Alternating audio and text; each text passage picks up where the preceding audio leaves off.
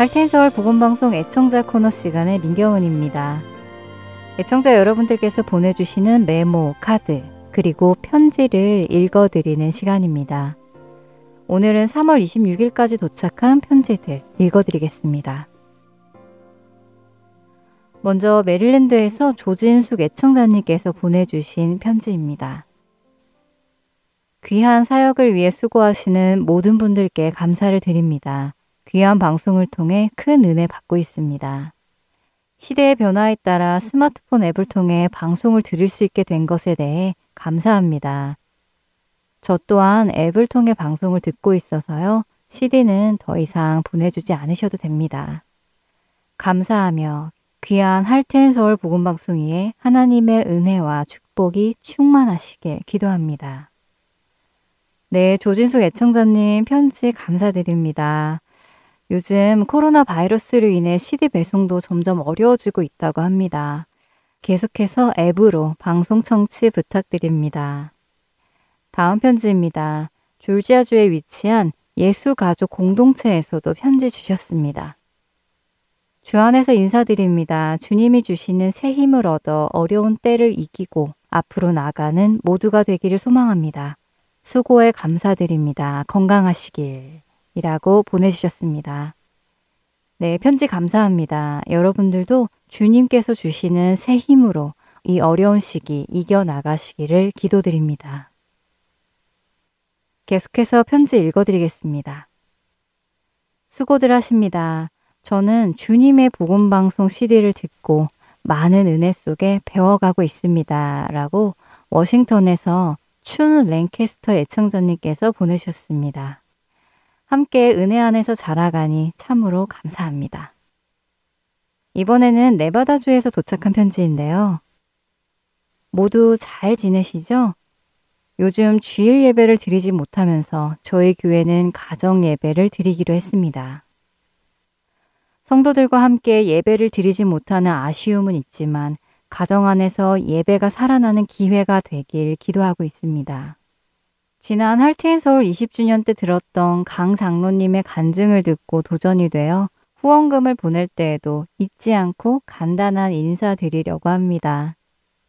항상 감사의 마음이 있습니다. 그리고 여러분께는 은혜의 충만함이 있으시길 기도합니다. 라고 네바다에서 최순환 목사님께서 편지 보내주셨습니다. 최순환 목사님 안부 전해주셔서 감사합니다. 요즘 코로나로 인해서 많은 분들이 가정 예배를 드리고 계실 텐데요. 회복도 은혜도 축복도 가정에서부터 시작되는 것 같습니다. 소식 전해주셔서 감사하고요. 목사님과 가정에 부어주시는 은혜가 있기를 기도합니다. 이제 마지막 편지입니다. 찬송을 신청해 주셨는데요. 안녕하세요. 하시는 사역에 감사드립니다. 내 주를 가까이 신청합니다. 라고 버지니아에서 친 크리스웰 애청자님께서 보내주셨습니다. 편지에 감사합니다.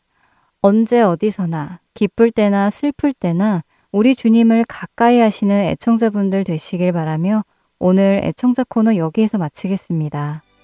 이 어려운 시기를 주님 바라보고 이겨내시길 간절히 기도하며 내 주를 가까이 찬송 듣겠습니다. 찬송 후에 주안의 하나 사부로 이어드립니다.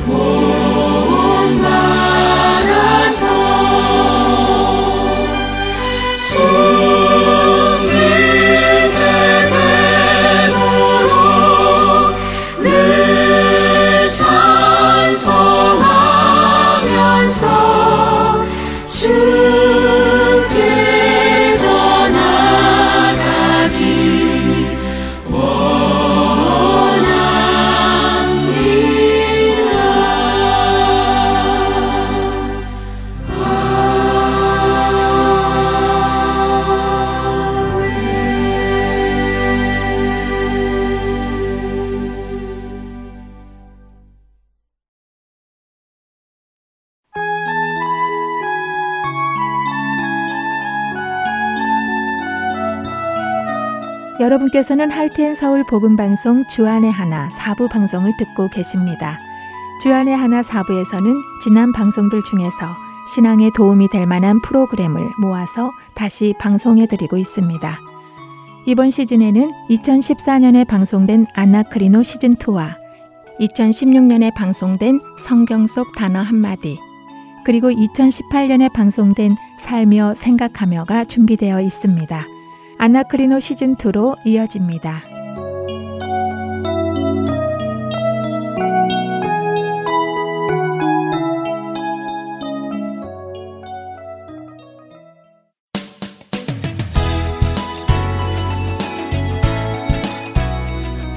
애청자 여러분 안녕하세요. 여러분과 함께 성경을 상고하는 프로그램 아나크리노 진행의 최강덕입니다. 여러분 안녕하세요. 강순규입니다. 네, 지난 시간부터 믿음의 개념에 대해 상고해 보기 시작했는데요. 네.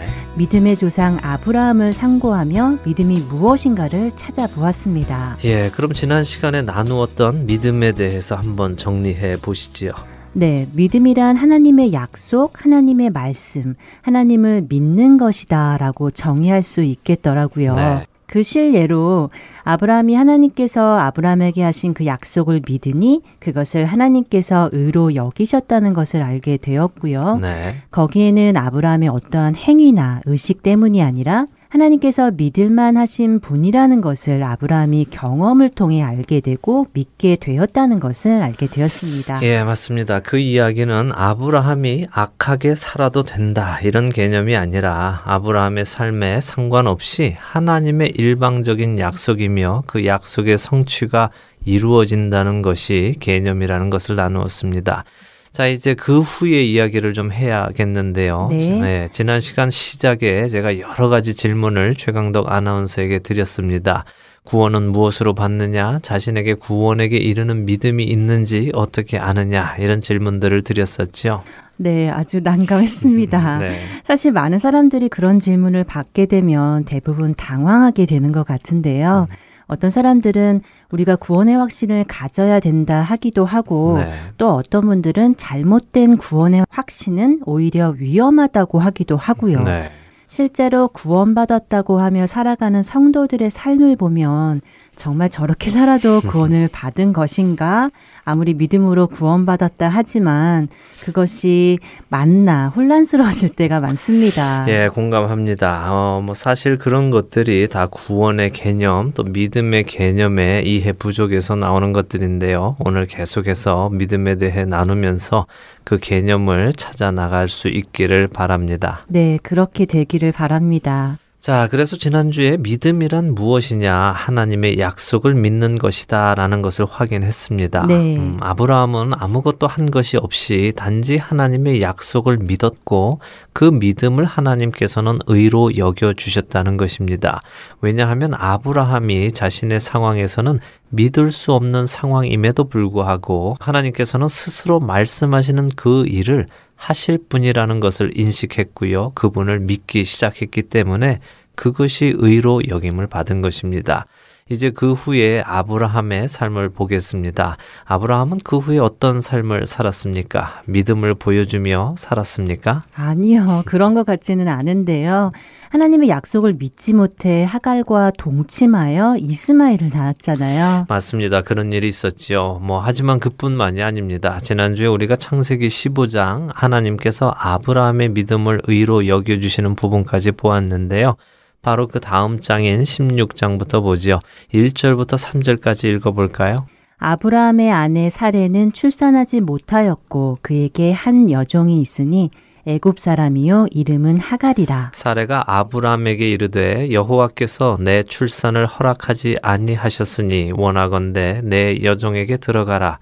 내가 혹 그로 말미암아 자녀를 얻을까 하노라 하매 아브라함이 사레의 말을 들으니라. 아브라함의 아내 사레가 그 여종 애굽 사람 하가를 데려다가 그 남편 아브라함에게 첩으로 준 때는 아브라함이 가나안 땅에 거주한 지 10년 후였더라. 네, 자, 하나님께서 창세기 15장에서 네 몸에서 날짜가 네 상속자가 되리라고 약속을 해 주셨고요. 하늘의 별들을 보여 주시며 네 자손이 이렇게 많아질 것이다라고 약속해 주셨습니다. 네. 그리고 아브라함은 그 약속을 믿었지요. 그래서 그는 의롭게 역임을 받았습니다. 그런데 세월이 지나도 하나님의 약속이 이루어지지 않고 있는 것입니다. 아브라함이 아내에게 이런 하나님의 약속을 이야기했었겠죠? 음, 그랬을 것 같은데요. 그런데 아이가 안 생기니까 사라가 아이디어를 내는 것이죠. 네, 자기의 몸종 하가를 통해서 아이를 얻으라는 것이었죠. 네. 사실 요즘의 가치관으로는 결코 이해될 수 없는 일이지만 당시에는 종은 주인의 소유니까 종을 통해 얻어도 자신의 아들이라고 생각할 수 있었던 것 같아요. 예, 당시 시대 환경으로는 그랬죠. 어, 하지만 하나님의 약속은 그것이 아니었습니다. 아브라함은 15장에서는 하나님의 약속을 믿었는데요. 기다리다 보니 약속의 성취가 없자 스스로 하나님의 약속을 성취시켜 보려는 노력을 하게 된 것입니다. 그러니까 이것은 믿음이 있기는 있는 것입니다. 하나님께서 나의 종 엘리에셀이 아니라 나의 씨로 내 몸에서 날짜가 내 상속자가 될 것이라 하셨으니 아내 사라가 아닌 사라의 몸종을 통해서 얻어도 그 약속이 성취되겠구나라고 생각했겠지요. 어, 그랬을 것 같네요. 지금 읽은 3절을 보면 아브라함이 가나안 땅에 거주한 지 10년이 되었다라고 하잖아요. 네. 그 이야기는 15장과 16장 사이의 갭이 10년 정도 되는 것이라는 생각이 드는데요. 그렇습니다. 창세기 12장에서 아브라함이 부름을 받고 나와서 15장에 그의 믿음이 의로 여겨진 받기까지는 상당히 빠른 시간 안에 일어난 일들이라 보입니다. 네. 길어도 1년을 넘지 않았을 것으로 보이는데요. 음. 그런데 약속을 받고 10년을 기다려 보았는데 아무런 약속의 성취가 없으니 이런 방법으로 약속을 스스로 성취해 보려는 것도 무리는 아니지요. 음, 그래도 무언가 좀 늘 아쉬워요. 네. 아브라함이 사라의 그런 요구에 여보, 무슨 그런 말입니까? 하나님을 믿고 기다립시다. 뭐 이렇게라도 좀 했으면 멋있었을 텐데 말입니다. 예, 그러면 참 좋았겠지요. 네. 뭐 하지만 아직 아브라함의 믿음이 성숙되지 못했던 것이죠. 믿음은 있었지만 그 믿음이 아직 하나님을 온전히 알지 못하는 아기 같은 믿음이었습니다. 만일 아브라함이 하나님께서 네 몸에서 날짜가 네 상속자다라고 하셨을 때 내 몸은 아내인 사라도 포함한다는 것을 이해했다면 그랬을지도 모르죠. 아, 창세기 2장 24절 말씀 중에도 어, 남자가 부모를 떠나 그의 아내와 합하여 둘이 한 몸을 이룰지로다라는 말씀처럼 네. 부부는 한 몸이다라는 것 말이군요. 그렇죠. 하나님의 의도는 그것이었죠. 음. 아브라함과 사라를 통해 얻게 되는 약속의 자녀. 그것이 하나님의 약속이고 의도였습니다. 어찌되었던 16장은 이렇게 하갈이 이스마엘을 낳는 것으로 마무리가 되고요. 그때 아브라함의 나이가 86세라고 16절에 말씀하시면서 끝을 맺습니다. 그리고 다음 장인 17장으로 넘어가 보지요. 17장 1절부터 4절까지 읽어볼까요?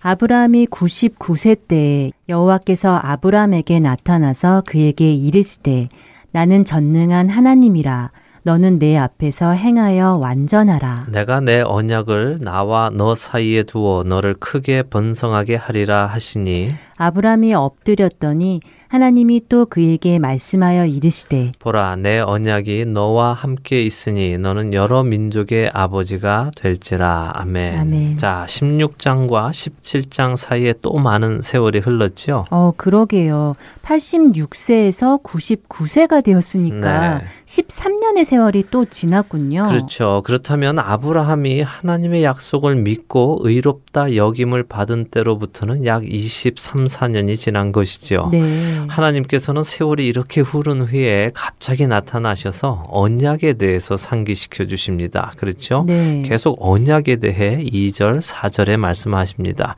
그리고 그 뒷절을 읽어가면 알 수 있지만 계속해서 하나님은 언약에 대해서 말씀하십니다. 음. 그런데 지금 아브라함은 하나님의 그 약속을 기억하고 믿고 기다리고 있었을까요? 글쎄요. 제 생각에는 아브라함이 그냥 하나님의 약속이 이스마엘을 통해 성취되었다고 생각하며 살고 있었을 것 같은데요. 그렇습니다. 그는 그것이 약속의 성취라고 생각하고 살았던 것처럼 보입니다.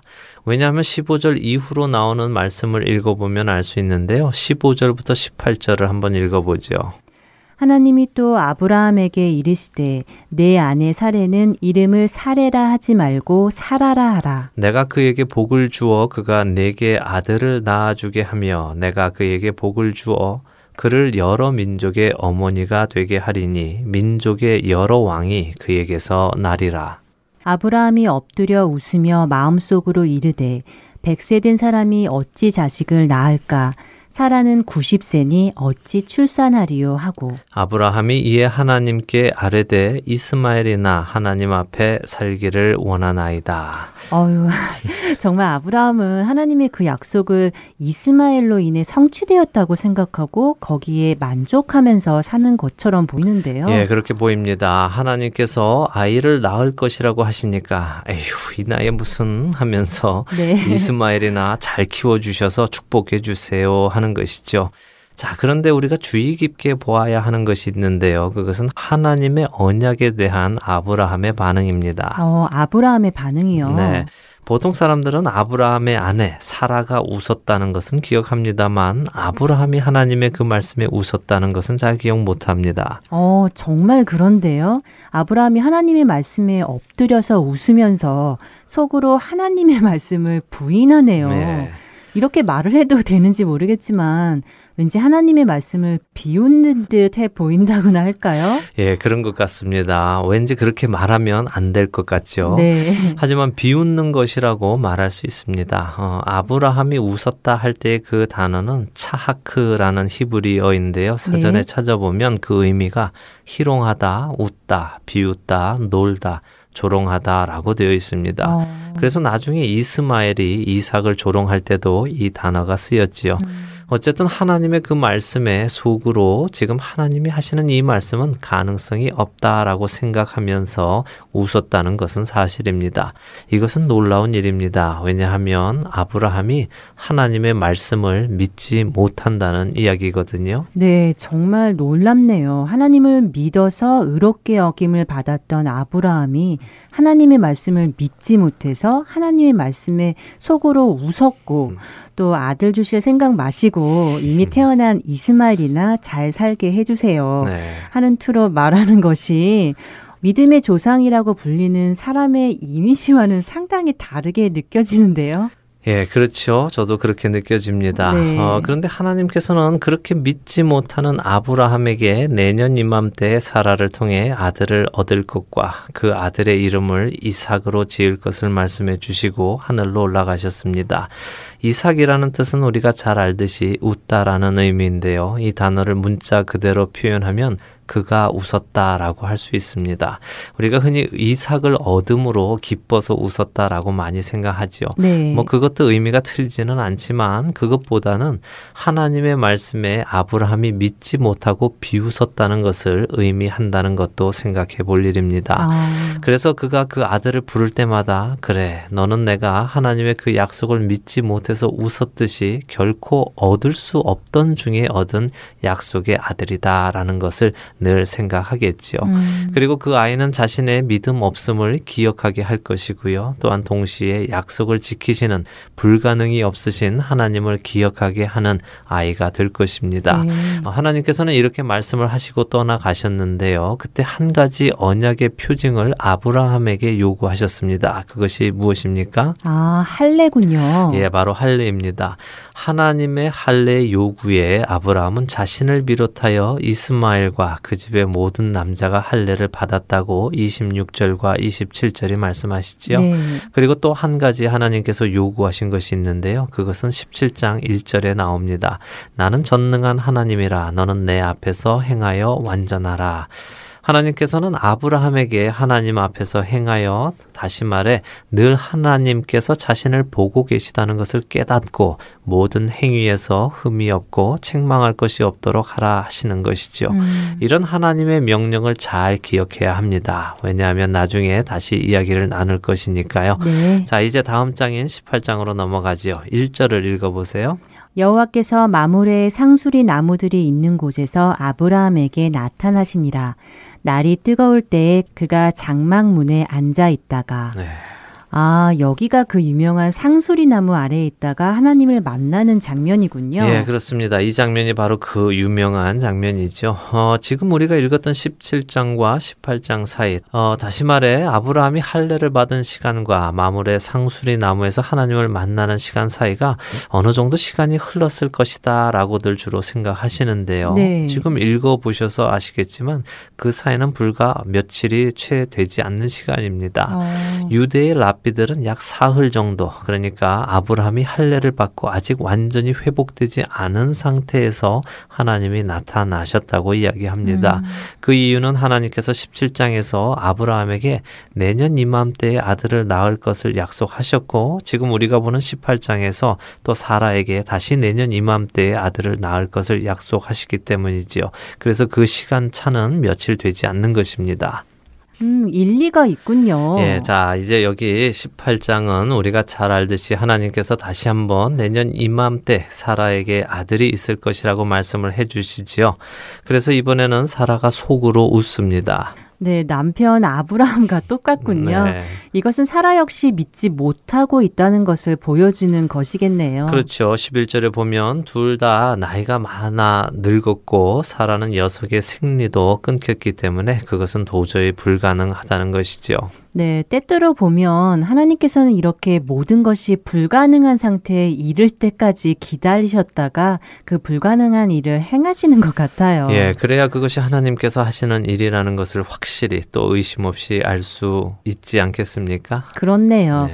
그렇지 않으면 하나님께서 행하셨는데도 우연인가 음. 혹은 운이 좋았어 이러면서 깨닫지 못할 때가 많을 것 같습니다. 네, 그렇습니다. 자, 이제 그 다음 이야기는 전에도 우리가 한번 상고 했던 소돔과 고모라의 심판과 그에 앞서 하나님께 조카 롯의 가족을 구해달라는 아브라함의 중보기도 이야기가 19장까지 이어집니다. 네, 그와 함께 암몬과 모압 족속이 어떻게 시작되었는지도 나오지요. 네. 롯과 두 딸과의 관계로 생긴 그 이야기는 언제 읽어도 참 찜찜한 장면 같습니다. 그렇죠. 인간의 생각에서 나오는 일들은 다 그렇습니다. 네. 예, 자 이제 20장으로 넘어가면요, 우리에게 익숙한 장면이 또 나옵니다. 어, 익숙한 장면이요. 네. 어떤 장면이죠?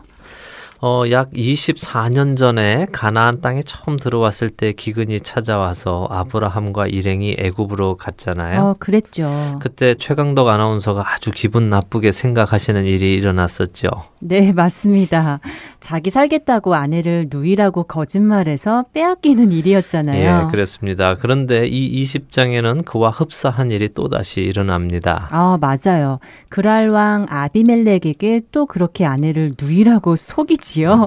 기억납니다. 예, 자, 그 장면을 조금 함께 읽어보죠. 창세기 20장 1절에서 8절까지 읽어보겠습니다. 네.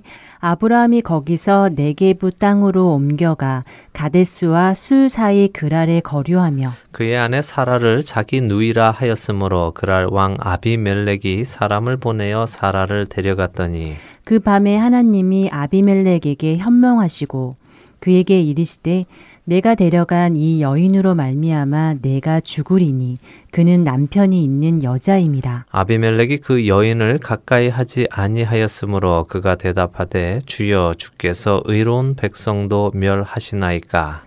그가 나에게 이는 내 누이라고 하지 아니하였나이까. 그 여인도 그는 내 오랍이라 하였사오니 나는 온전한 마음과 깨끗한 손으로 이렇게 하였나이다. 하나님이 꿈에 또 그에게 이르시되 네가 온전한 마음으로 이렇게 한 줄을 나도 알았으므로 너를 막아 네게 범죄하지 아니하게 하였나니 여인에게 가까이 하지 못하게 함이 이 때문이니라. 이제 그 사람의 아내를 돌려보내라.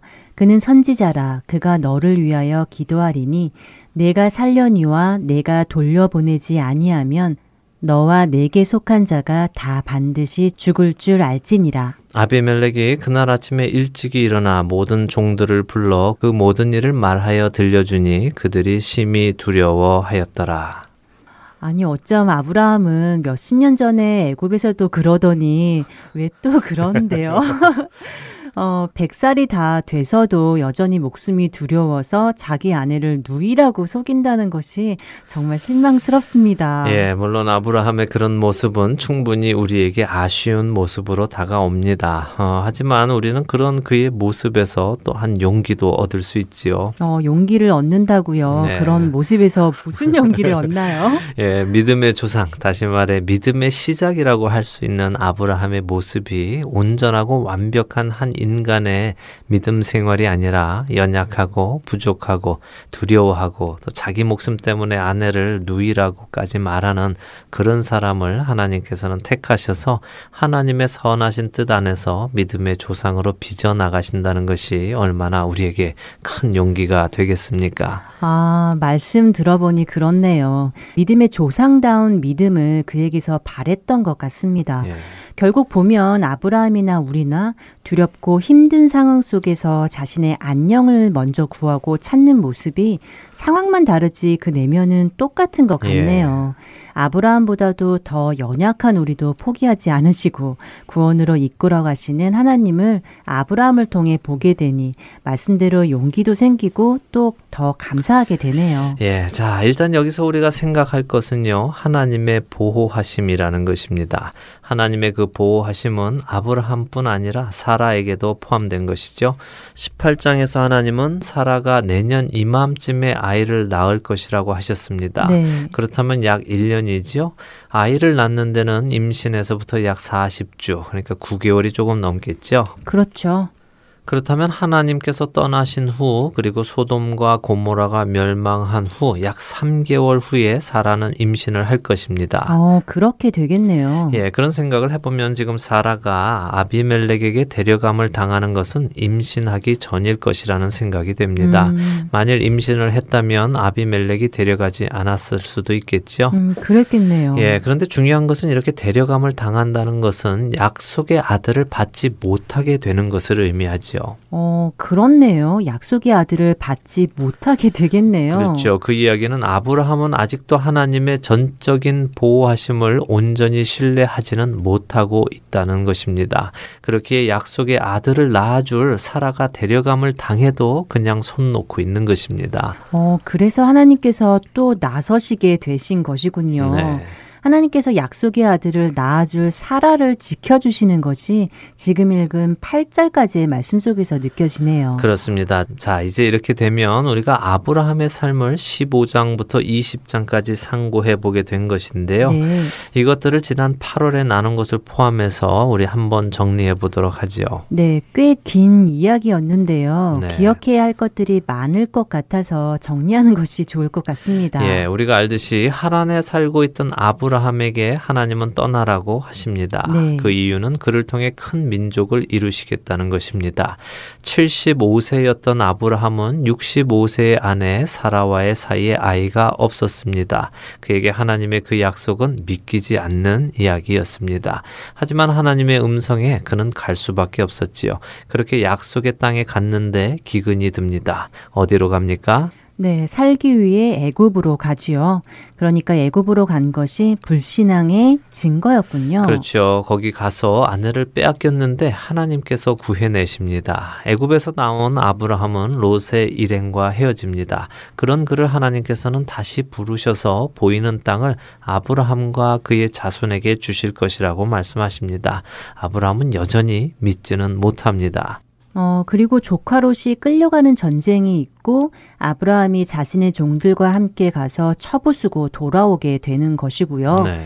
그런데 그 전쟁의 승리 역시 자신의 힘이 아니라 하나님께서 지켜주신 것이라는 것을 멜기세덱 제사장이 깨닫게 해 주었고요. 그렇죠. 그때서야 그럼 비로소 맞아 어쩐지 이상하다 했어. 어떻게 내가 저 많은 연합군을 못 지를 수 있었을까 했는데 여호와 하나님이셨구나. 그분이 나를 지켜 주셨구나 하는 것을 어렴풋이 깨닫기 시작하지요. 네. 그때 하나님께서는 그에게 자신이 아브라함의 방패라는 말씀을 해 주시고요. 또 그에게 자손이 많을 것을 약속해 주십니다. 네, 그러자 아브라함이 그 말을 믿게 되었고 하나님께서는 그것을 의로 여겨 주신 것이고요. 맞습니다. 하나님께서는 그것을 동물의 희생을 통해 언약식까지 해 주시며 그 약속이 반드시 이루어질 것 것을 약속해 주십니다.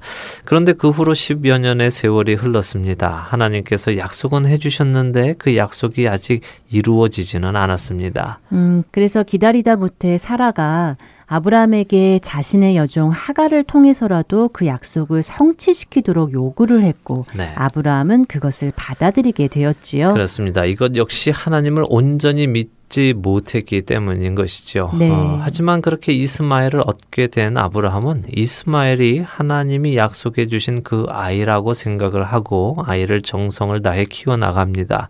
그리고 13년 후 아이가 13살이 되던 해, 즉 아브라함이 99세가 되던 해에 하나님은 드디어 나타나셔서 내년에 아기가 날 것을 말씀하시지요. 어, 아브라함은 하나님의 그 말을 완전히 무시하고 음. 말도 안 된다고 웃게 된 것이고요. 네. 와, 하지만 누구라도 그럴 것 같은데요.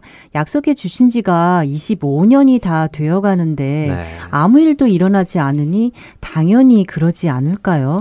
25년 만에 나타나셔서 내년에 아이를 주신다고 하면 저라도 어, 됐습니다. 이제 다 끝났거든요. 예. 제 나이 100살입니다. 이럴 것 같아요. 예, 뭐 저라도 그럴 것 같습니다. 네. 어, 그런데 하나님은 이제 그에게 하나님 앞에서 행하여 완전하라고 하십니다. 음. 행실을 똑바로 하라는 것이지요. 그리고 할례를 시키십니다. 하나님의 명령에 그는 할례를 받습니다. 하지만 그렇다고 그의 믿음이 되살아난 것은 아닙니다. 왜냐하면 여전히 그는 그랄 왕 아비멜렉 앞에서 자신의 목숨이 아까워서 아내를 누이라 속이고 사례를 빼앗깁니다. 하나님의 약속을 믿지 못하는 것이지요. 만일 그가 하나님의 약속을 믿었다면 그는 어떤 행동을 했을까요? 어, 아무래도 하나님께서 사례를 통해 내 아들을 주신다 했다. 하나님께서는 그 일을 반드시 하실 분이니까 내가 아내를 빼앗겨서는 안 된다. 네. 지금까지 하나님께서 나를 지켜 주셨듯이 이 아비멜렉에게서도 나를 구원해 주실 것이다 라고 생각하고 행동했을 것 같아요. 예, 그렇죠. 그것이 바로 믿음에서 나오는 행동일 것입니다. 네. 야, 자, 성경은 아브라함의 믿음의 여정을 쭉 그려내고 있습니다. 언젠가 한번 그는 하나님의 그 약속을 믿었고 그것이 그의 의로 여김을 받았습니다. 하지만 그 후에 그의 삶은 드라마틱하게 막 변화되지는 않았습니다. 음. 그때 한 번은 믿었지만 그 후로 그는 믿음을 보여주는 데에는 실패했습니다. 그리고 성경은 그것들을 거짓 없이 상세히 기록하였습니다. 네. 자, 이제 다음 시간에는 21장에서 드디어 약속의 아들 이삭이 태어나는 장면과 그 이후의 이야기를 보면서 믿음이 무엇인가를 정리해 보도록 하겠습니다. 아, 오늘 다 정리가 될줄 음. 알았는데 아니군요. 네. 아쉽습니다. 하지만 아브라함의 삶을 쭉 돌아보니까요. 왠지 꼭 우리의 삶과 별로 다르지 않다는 느낌이 많이 들어서요. 네. 그래서 그런지 아브라함이 굉장히 친근해진 것 같고요. 전에는 믿음의 조상 아브라함 하면 뭔가 무겁고 중압적인 느낌도 꽤 있었는데 네. 지금 이렇게 쭉 보고 나니까 한 명의 연약하고 믿음이 적은 그 사람을 하나님께서 택하셔서 이끌어 가신다는 것이 보여집니다. 예, 잘 보셨습니다. 어, 그 하나님의 손길을 우리가 볼 수 있기를 바랍니다. 네, 아나크리노 오늘 믿음의 개념 두 번째 시간이었습니다. 다음 주에 믿음에 대해 마무리를 하도록 하겠고요. 음. 한 주간도 믿음 안에 거하시는 여러분들 되시기 바랍니다. 안녕히 계세요. 다음 주에 뵙겠습니다. 안녕히 계십시오.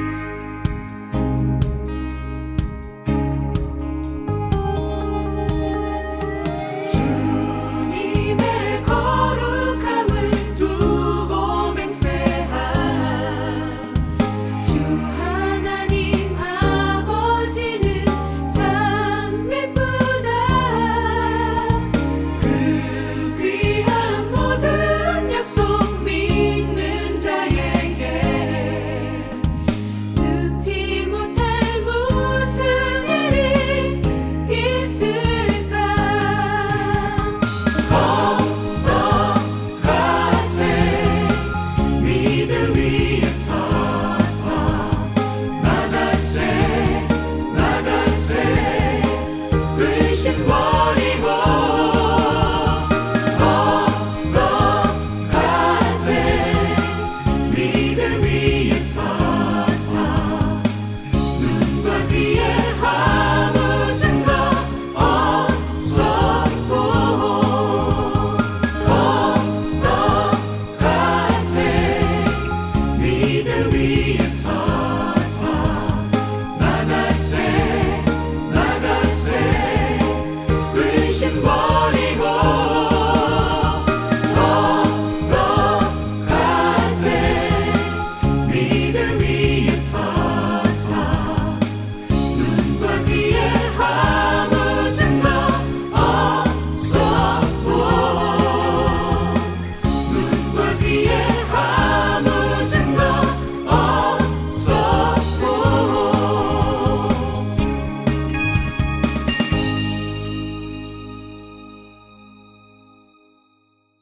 계속해서 성경 속 단어 한마디 함께 들으시겠습니다.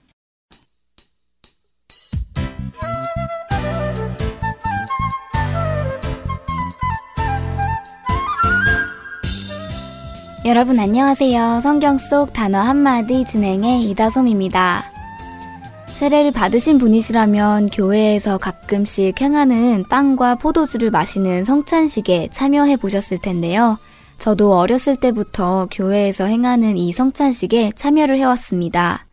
하지만 그 성찬식의 의미를 이해하거나 깊이 묵상해 보지 못한 채 다른 친구들을 따라 또 성도님들을 따라 단순히 교회에서 하는 하나의 예식으로 생각하며 참여했던 것 같은데요. 오늘은 여러분들과 이 성찬식이 무엇인가에 대해 나누어 보겠습니다. 우리가 흔히 성찬식이라 부르는 이 행사는 예수님께서 십자가를 지시기 전날 밤 제자들과 함께 하신 마지막 만찬에서 시작된 것인데요. 먼저 마태복음 26장을 함께 보며 그 의미를 찾아보겠습니다. 마태복음 26장 26절에서 28절입니다.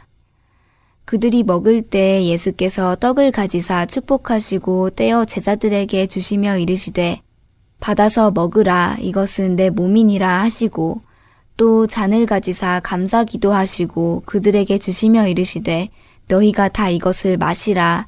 이것은 죄사함을 얻게 하려고 많은 사람을 위하여 흘리는 바 나의 피 곧 언약의 피니라. 예수님께서 직접 말씀하신 것처럼 성찬식에 먹고 마시는 떡과 포도주는 예수님의 몸과 그분이 흘리신 피를 상징합니다. 그렇다면 우리는 왜 떡과 포도주로 상징되는 예수님의 몸을 먹고 피를 마셔야 하는 것인가요? 역시 예수님의 말씀을 통해 알아보겠습니다. 예수님께서는 요한복음 6장 56절 57절에서 이렇게 말씀하십니다. 내 살을 먹고 내 피를 마시는 자는 내 안에 거하고 나도 그의 안에 거하나니 살아계신 아버지께서 나를 보내심에 내가 아버지로 말미암아 사는 것 같이 나를 먹는 그 사람도 나로 말미암아 살리라. 그렇습니다. 예수님의 살과 피를 먹고 마시는 것은 곧 그분과 연합하는 것, 다시 말해 주님과 하나 되는 것을 의미하는 것입니다. 그분과 하나가 되기에 죽음이 아닌 영원한 생명을 얻는 것입니다. 그렇다면 이 떡과 포도주를 한 번만 먹고 마시면 되지 왜 자주 하게 되었을까요? 이건 역시 예수님께서 하신 말씀을 보도록 하지요. 누가복음 22장 19절 후반부 말씀입니다. 너희가 이를 행하여 나를 기념하라 하시고 기념하라는 말씀은 기억하라는 말씀이십니다. 그러니까 예수 그리스도께서 우리를 위해 죽으시고 그 살이 찢기시고 피를 흘리셨다는 것을 이 성찬식을 행할 때마다 기억하라고 하시는 것입니다. 죄로 죽을 수밖에 없었던 우리에게 생명 주시기 위해 그 목숨을 내어주신 하나님의 사랑과 예수 그리스도의 대속하심을 기억하라고 하시는 것이지요. 이것이 우리가 성찬식을 하는 이유입니다. 그분이 하신 일을 기억하고 그분과 연합하는 것이지요. 그렇다면 성찬식은 얼마나 자주 해야 하는 것일까요? 사실 그 부분에 대해 성경이 특별하게 말씀해 주시지는 않습니다. 그렇기에 각 교회가 알아서 임의대로 또 필요에 따라 하면 될 것입니다. 그리고 얼마나 자주 성찬식을 하느냐보다 더 중요한 것은 어떤 마음으로 참여하느냐 하는 것일 텐데요. 먼저는 이미 말씀드린 대로 우리를 위해 생명 주신 예수님의 희생을 기억하며 참여하는 것입니다. 그렇기 때문에 우리는 그분의 몸과 피를 함부로 먹고 마셔서는 안 되는 것이지요. 귀한 희생이 담겨 있기 때문입니다. 그래서 성경은 이 성찬식에 참여하는 성도들은 떡과 포도주를 마시기 전에 먼저 자기 자신을 살펴야 한다고 말씀하십니다. 그렇지 않으면 주님께 큰 죄를 짓는 것이라고 말씀하시는데요. 고린도전서 11장 27절에서 29절의 말씀입니다. 그러므로 누구든지 주의 떡이나 잔을 합당하지 않게 먹고 마시는 자는 주의 몸과 피에 대하여 죄를 짓는 것이니라. 사람이 자기를 살피고 그 후에야 이 떡을 먹고 이 잔을 마실지니 주의 몸을 분별하지 못하고 먹고 마시는 자는 자기의 죄를 먹고 마시는 것이니라. 우리에게 생명 주신 예수 그리스도의 희생을 기억하고 그분과 연합하는 의미를 지닌 이 성찬식을 하나의 단순한 예식으로 생각하여 아무 생각 없이 또 죄를 회개하지도 않고 참여하는 것은 주님의 몸과 피에 죄를 짓는 것이라고 말씀하십니다. 혹시 이 사실을 모르고 계셨다면 이제부터 성찬식에 참여하실 때는 자신을 살피고 하시기 바랍니다. 저도 그래야 하겠네요. 방금 읽은 고린도전서에는 우리가 성찬식에 참여하면서 해야 할 일이 있다고 말씀을 해주시기도 합니다. 11장 26절이지요. 너희가 이 떡을 먹으며 이 잔을 마실 때마다 주의 죽으심을 그가 오실 때까지 전하는 것이니라 라고 말씀하십니다. 우리는 성찬식에 참여할 때마다 주님의 죽으심과 대속하심을 기억하고 주님과 연합하여 이 땅에서 살아갈 것을 다시 다짐합니다. 그리고 또 다른 이들에게 예수 그리스도의 구원하심을 전하며 그들도 우리와 같이 그리스도 안에서 새로운 생명을 얻도록 초대해야 하는 것이지요. 우리에게 맡겨진 이 임무를 기억하는 우리들이 되기 원합니다. 다음 한 주도 우리를 위하여 몸과 피를 아낌없이 주시고 구원에 이르도록 문을 열어주신 예수님을 묵상하며 그분을 전파하는 일에 힘과 뜻을 다하시는 애청자 여러분 되시기 바랍니다. 성경 속 단어 한마디 다음 주에 다시 뵙겠습니다. 안녕히 계세요.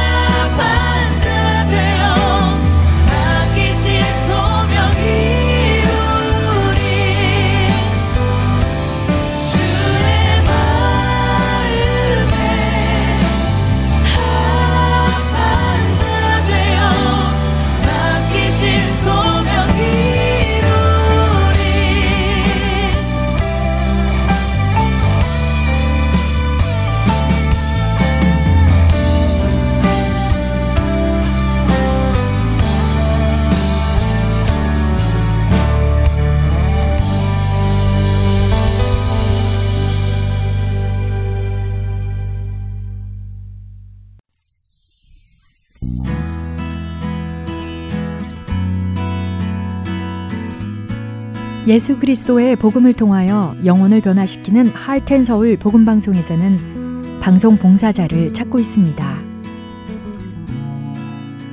영혼을 살리고 세우는 방송을 만들기 위해 방송 제작 봉사, 아나운싱 봉사, 편집과 번역 봉사 등 방송 제작에 관련된 봉사에 참여하실 분들은 할텐 서울 방송사 전화번호 602-866 8999로 연락 주시기 바랍니다.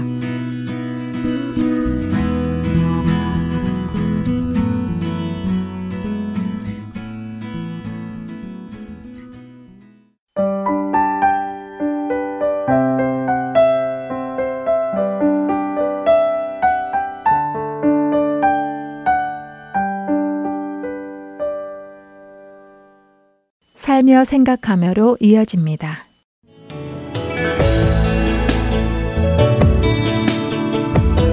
주안의 하나 애청자 여러분 안녕하세요. 살며 생각하며 진행의 김순혜입니다. 성경은 지식의 축적이 아니라 행동의 변화를 가져오는 책이라던데 이 한심한 제가 어떻게 될지 그냥 맡겨봅니다. 알아야 바뀌지. 맞아 맞아. 교회의 남자 성도들 90일 성경 통독 광고를 보고 엄마들 셋도 90일 성경 읽기에 도전을 했습니다. 이렇게 성경을 읽기 시작한 지 2주. 창세기부터 여호수아를 끝내고 사사기를 들어가면서 하나둘 같이 읽자는 사람들이 붙기 시작했습니다. 누구나 성경은 한번 읽어보고 싶은 것 아니냐며 교회에 이제 막 발을 들여놓은 분도 함께 읽게 되었고 그렇게 시작된 작은 그룹에 세례받지 않은 분들이 반 이상이 되었습니다. 모임은 일주일에 한 번이지만 카톡방에서 매일 서로 격려하고 그날 분량을 읽었는지 체크하고 읽은 말씀들 중에 은혜로웠던 말씀을 나누며 함께 하나님을 더 깊이 알아가기 시작한 것입니다. 처음 모임엔 그날 읽을 분량을 같이 돌아가며 읽었는데 모임이 거듭될수록 질문도 간증도 많아서 같이 소리내어 통독할 시간이 적어졌습니다. 한 분은 노트에 일기 쓰듯이 그날 읽을 장수를 적고 읽으면서 궁금했던 것, 은혜로운 구절이 있으면 적어 오시는 거예요. 좋은 생각이라며 또 모두들 노트를 한 권씩 준비하게 되었답니다. 또 성경 읽기 시작하면서 자기 목이 아파 주문했다며 통독팀에게 독서들을 선물로 나눠주기도 하면서 서로 격려하고 권면하며 성경을 읽어 나가게 되었습니다. 매일매일 같은 말씀으로 묵상하고 나누다 보니 어딘가에서 나와 같은 말씀을 읽고 있다는 것이 너무 힘이 된다며 혼자서는 빨리 갈 수 있지만 오래 가지 못하고 함께 가면 더디지만 멀리 갈 수 있다는 명언을 남긴 분도 계십니다. 같이 하게 되어 기대된다며 열심히 따라가겠다 다짐하던 분은 성경 통독 시작하기를 참 잘했다고 자신을 매일매일 칭찬한다고 하셨습니다. 또 한 분은 글자로만이라도 한번 끝까지 읽고 싶었던 수십 년의 바램이 함께 가주는 여러분 덕분에 기쁘게 이루어지고 있다고도 하고 모두들 어디쯤 가고 있을까 궁금도 하고 먼저 오늘의 말씀을 마치신 분의 성구를 보면 그 구절이 한 번 더 은혜롭게 읽혀지기도 하고 그날의 묵상에서 나온 고백들을 읽으면 같이 눈물이 나기도 한다며 그날 읽을 것 막 펼치면서 카톡방을 먼저 들르시는 분도 계셨습니다. 그렇게 모두들 너무 앞서지도 너무 뒤처지지도 않고 같이 걸어가던 통독팀은 신구약을 90일 만에 마쳤습니다. 참 어렵게만 느껴졌던 성경 통독이 너무 짧은 기간에 너무 은혜롭게 마쳐졌습니다. 그동안 모두들 서로 기도하고 서로 격려하며 함께 걸어온 그 길이 얼마나 복된지요. 다 같이 주의 말씀을 사모하며 구속사적으로 성경을 읽어 나갔던 그 귀한 시간을 통해 우리는 하나님을 조금 더 깊이 알게 되었습니다. 물론 한 번의 통독으로 믿음이 갑자기 자라지는 않지만 읽을수록 그전 통독 때는 보지 못했던 것이 크게 보이기도 하고 또 잘 알던 말씀을 새롭게 깨닫기도 합니다. 단기간에 빠른 통독에 대해 약간은 부정적인 마음이 있었는데 이렇게 빨리 읽어보니 정말 성경 전체가 하나를 말씀하고 계시다는 것이 와닿았습니다. 우리를 지으신 하나님은 역사에 직접 개입하셔서 계획하신 목적대로 이끄시며 우리를 구원하기 원하신다는 것을 말입니다. 정말 하나님의 사랑의 편지이고 생명의 말씀이었습니다. 우리가 이 말씀을 읽지 않고 어떻게 하나님을 알 수 있으며 하나님의 백성으로서 살아갈 수 있을까요? 어린아이처럼 먹여주는 설교로만 만족하는 신앙이 아니라 꿀송이처럼 단 그 말씀의 맛을 알고 우리의 골수를 쪼개기까지 하는 그 말씀의 깊이를 깨달아 매일 묵상함으로 무기처럼 가지고 있어야 할 것입니다. 디모데후서 3장 16, 17절은 말씀합니다. 모든 성경은 하나님의 감동으로 된 것으로 교훈과 책망과 바르게 함과 의로 교육하게 유익하니 이는 하나님의 사람으로 온전하게 하며 모든 선한 일을 행할 능력을 갖추게 하려 함이라. 디모데후서 4장 3절 4절에서는 때가 이르리니 사람이 바른 교훈을 받지 아니하며 귀가 가려워서 자기의 사욕을 따를 스승을 많이 두고 또 그 귀를 진리에서 돌이켜 허탄한 이야기를 따르리라 하고 말씀합니다.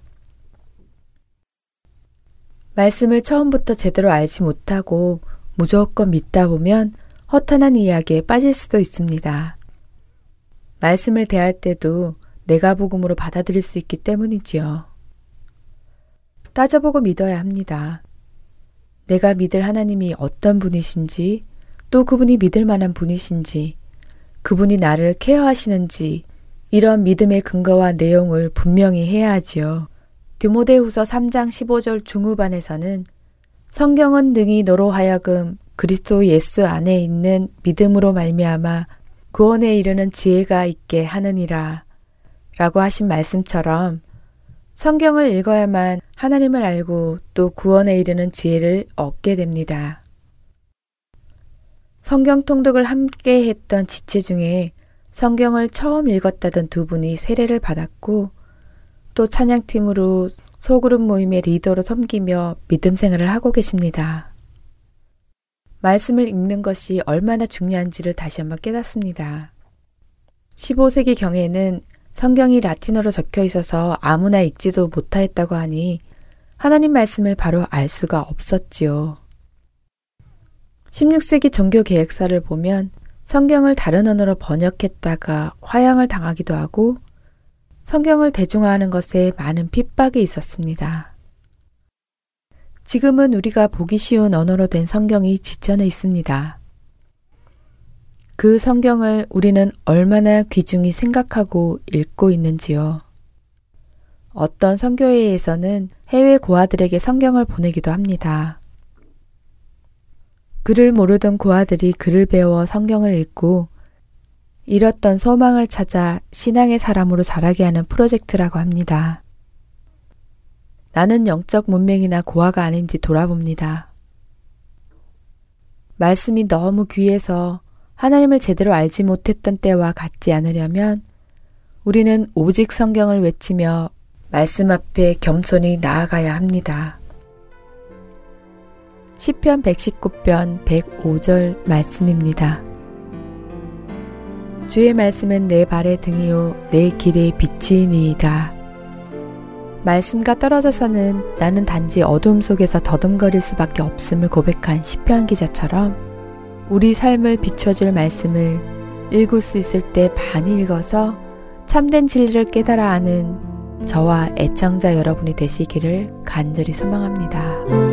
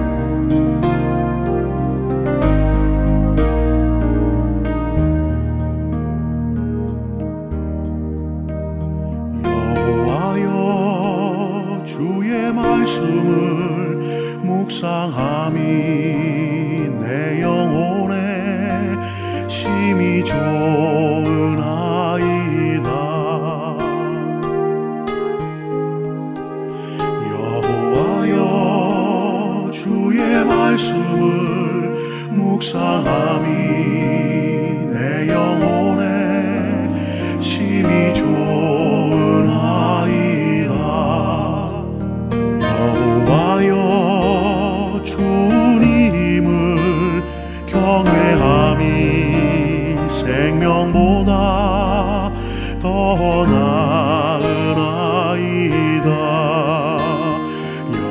여호와여 주님을 경외함이 생명보다 더 나으나이다.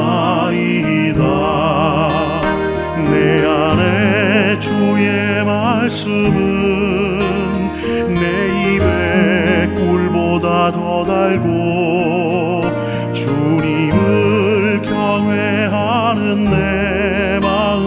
생명보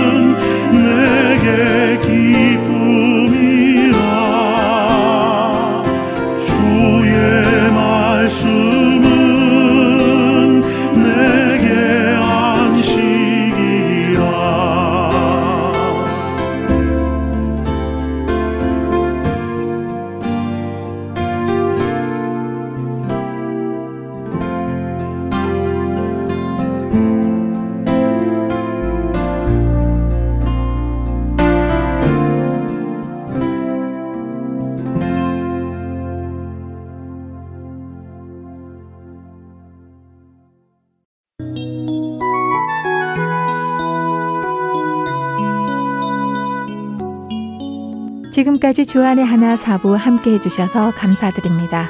다른 지난 방송들을 더 듣고 싶으신 분들은 홈페이지 www.heartandseoul.org에서 특별 방송을 클릭하셔서 들으실 수 있습니다.